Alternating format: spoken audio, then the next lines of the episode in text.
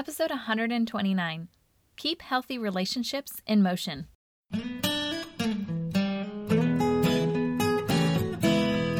Educators, is your passion tank running on empty? Look no further. Gretchen of Always a Lesson has a double dose of just what you need. Come fill yourself up with an empowering educators podcast to start your day feeling empowered.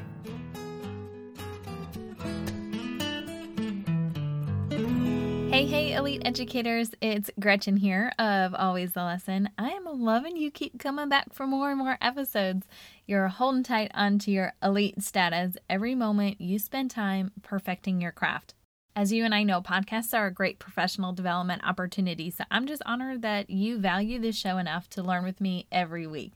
I've learned another lesson and I can't wait to share it with you. This podcast episode is for all educators, but especially for teachers in distress, as we talk about keeping healthy relationships in motion. Let's reignite your passion and potential. Are you ready?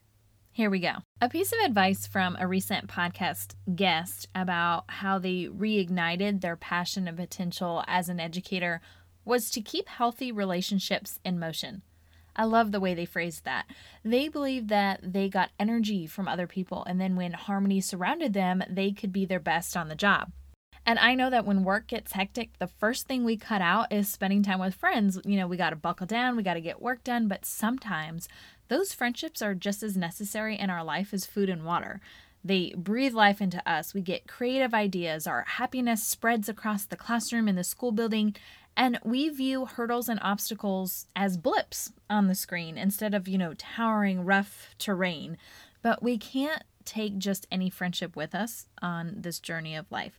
Some slow us down, derail us, and distract us, where the others lift us up and encourage us to stay the course and remain at our side each step of the way. Well, those healthy relationships are the ones we have to keep in motion. We have to prioritize them.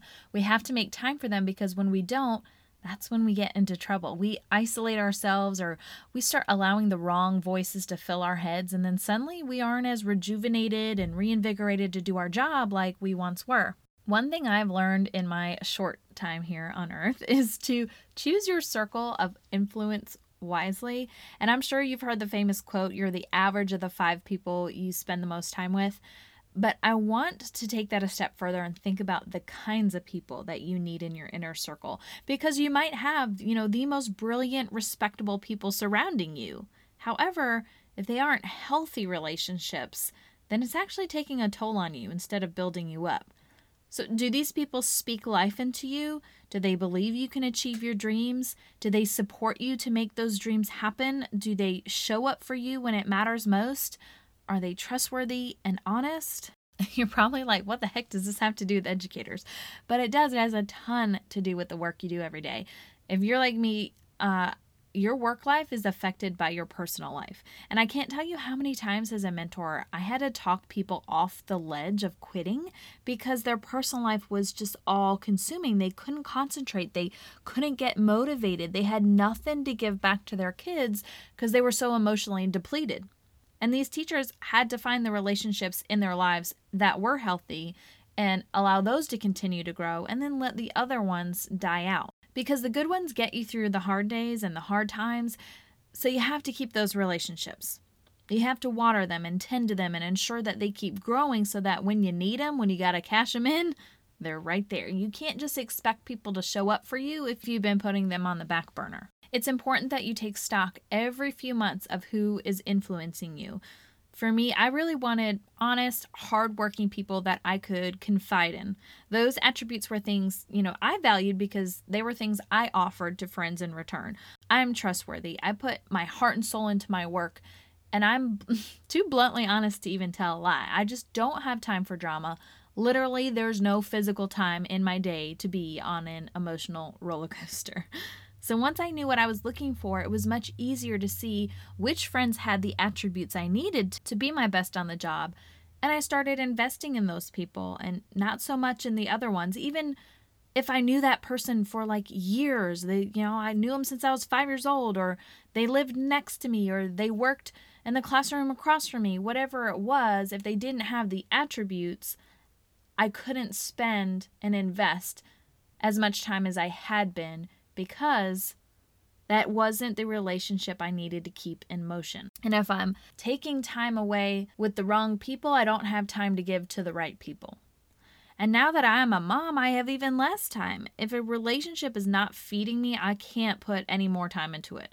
And it's not that I just stop being someone's friend, but I just reprioritize where I spend my time and who I spend it with. And let me tell you too, I am flippin' tired like all the time.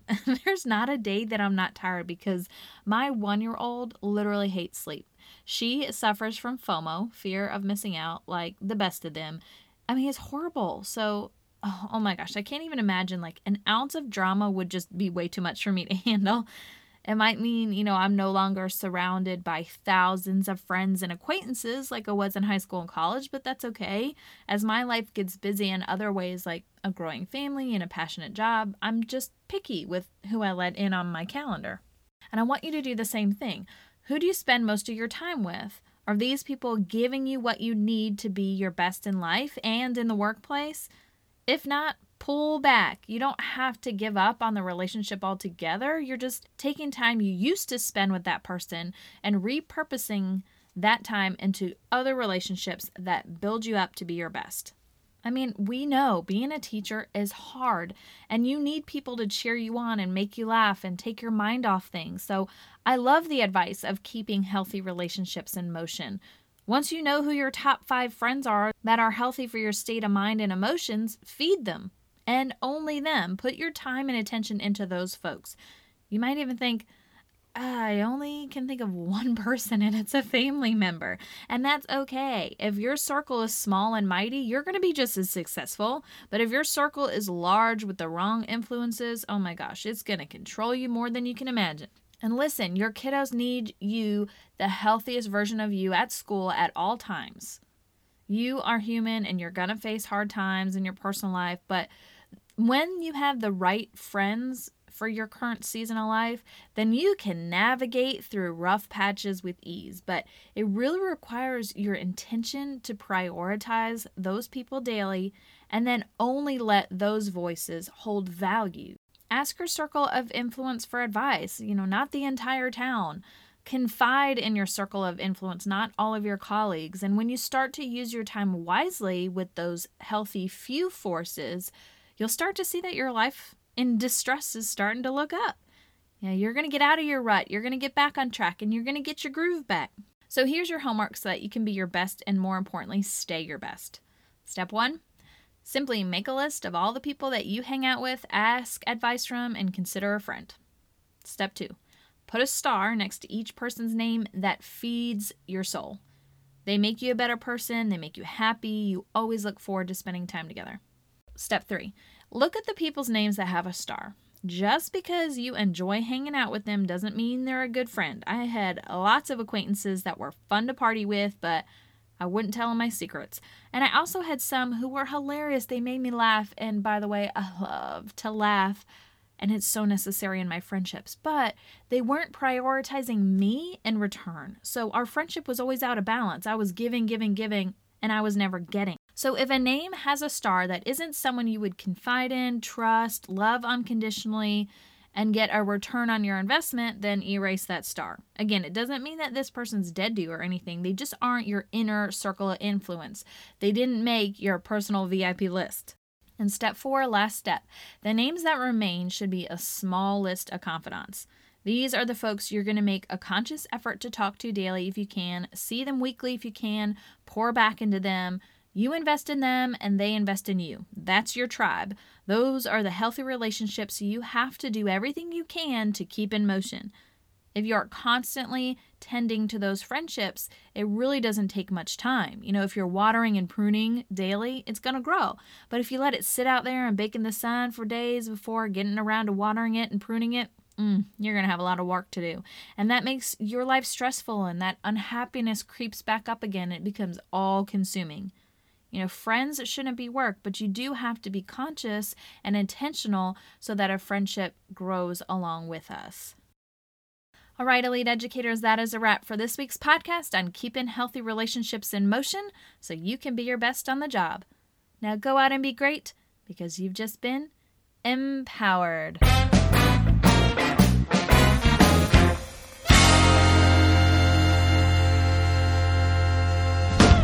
This podcast is a member of the Education Podcast Network, a podcast network that encourages you to think about your profession and succeed in the world of education. Whether you're a first year educator or a seasoned veteran, there is a podcast for you. All of the shows are produced by educators who want to shape education through meaningful discussion and content. So head on over to edupodcastnetwork.com for more details.